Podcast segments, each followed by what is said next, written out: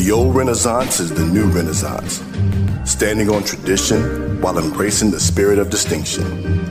This is the Harlem Brewing Company. Uniquely crafted beer brewed to deliver a taste, a sound, and a feeling that can only be described in one way Harlem style.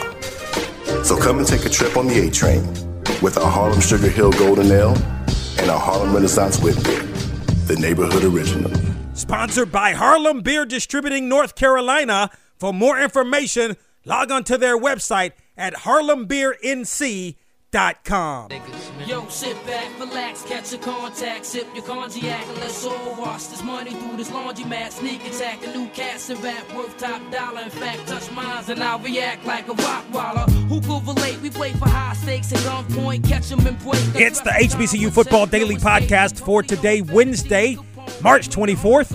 I'm Donal Ware's the Hump Day edition of the HBCU Football Daily Podcast. And it's typically the day in which we transition to the upcoming week in HBCU football. So we're going to do that. I'm also going to talk a little bit, bit about the HBCU football polls as well as Alabama A&M sits atop the coaches and the media polls. Looking at week 6 in HBCU football, Edward Waters going to be back in action and on the road taking on Erskine. Of course, these are Saturday games. Now, Howard was supposed to have hosted Delaware State.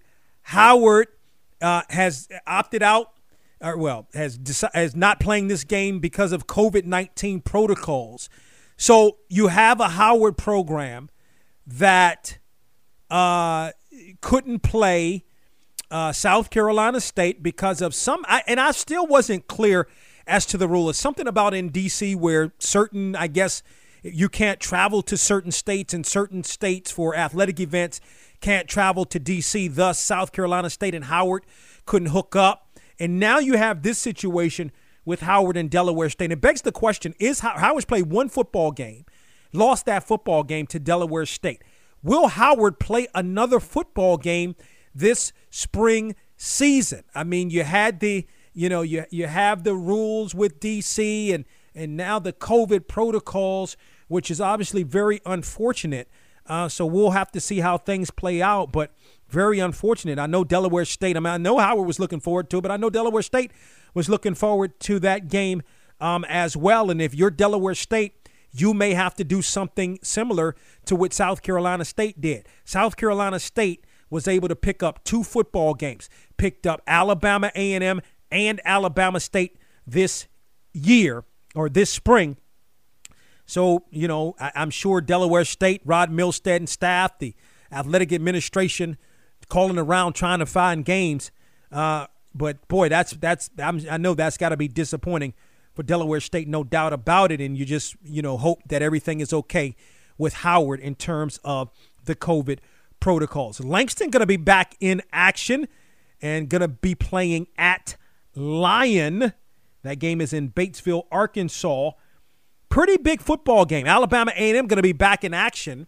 Alabama A&M has only played one football game and is ranked number one in the HBCU football polls. I know, you know, I, I saw on the Facebook, uh, our Facebook page, where some people were kind of talking about um, who should be the number one team. I saw a couple of people that think that Arkansas Pine Bluff should be the number one team in HBCU football. I mean, solid, solid wins. You're talking about beating Southern and Grambling. I mean, you can look at Prairie View A&M. It's played a couple of games, has gotten two victories as well.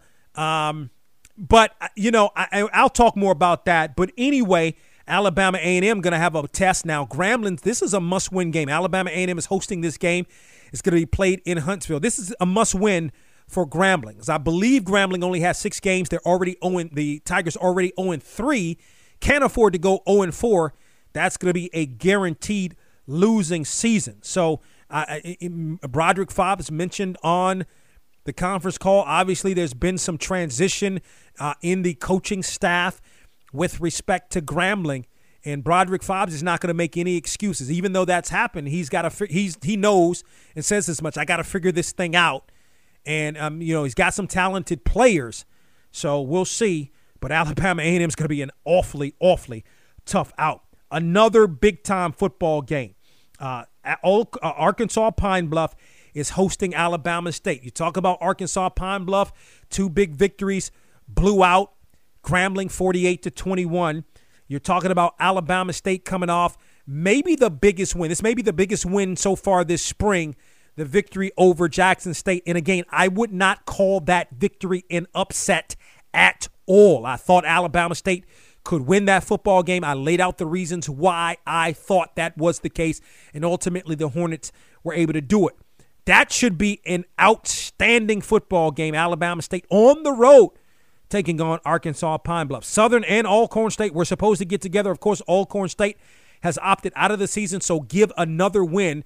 Remember, whatever opponents that Alcorn State was supposed to play this year, that opponent is going to get a win or a forfeiture by Alcorn State. Thus, Alabama A&M is 2-0 right now, having only played one game. One of the games Alabama A&M was supposed to play, as a matter of fact, to open the season, which could have been the game of the year, was against Alcorn State. Opted out.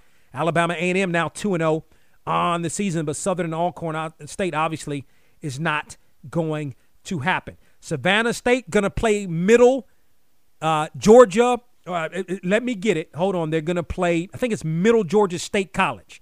Middle Georgia State, Middle Georgia State, the Knights. That's who Savannah State is going to play. It is the second game of the season for Savannah State. It is the, uh, at least the way the schedule sits right now, the last game of the spring for Savannah State. Fortunate to play some games because remember, the SIAC opted out of the season. So, really, Savannah State, the only team that I know in the SIAC that's playing any game. So, that's going to be good for Savannah State moving forward. Finally, Tennessee State is hosting uh, UT Martin.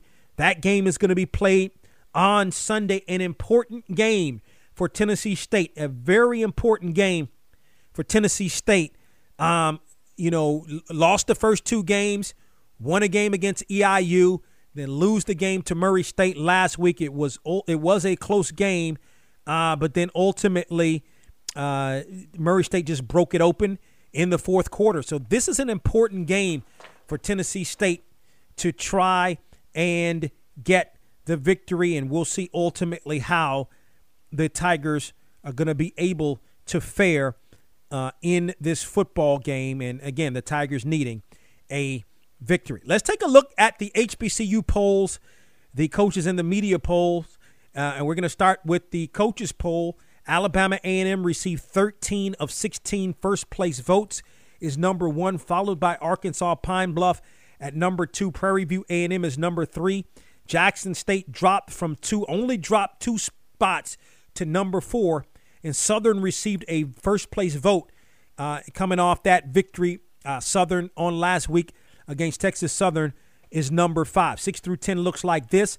Alabama State, who received a first place vote, jumped from number nine to number six after the victory over Jackson State. South Carolina State is number seven, Del State eight, uh, Tennessee State nine, and Grambling and Howard are tied at number 10.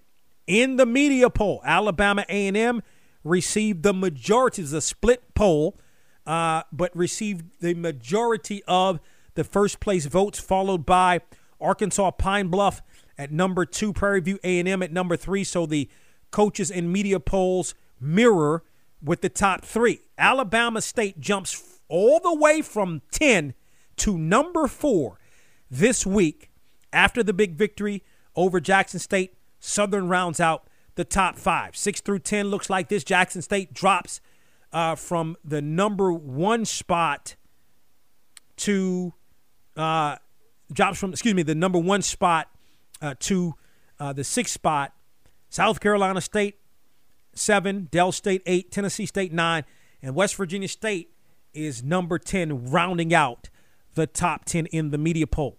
So that's about it for today's HBCU Football Daily Podcast. We're going to take a look at some of the matchups a little bit further, get a little bit more in depth into some of the matchups on Thursday. And then, of course, on Friday, going to take a look at the Box to Row National game of the week. Don't forget to tell a couple of friends about the HBCU Football Daily Podcast, where you can find us on our website, boxtorow.com. You can either download or listen to the podcast. Also on Apple Podcasts as well as iHeartMedia. Talk with you tomorrow. Find the Box to Row YouTube page for conversations with stars like Omari Hardwick, Brandy, Michael Strahan, and with some of our favorite sports guests over the years. Over the years.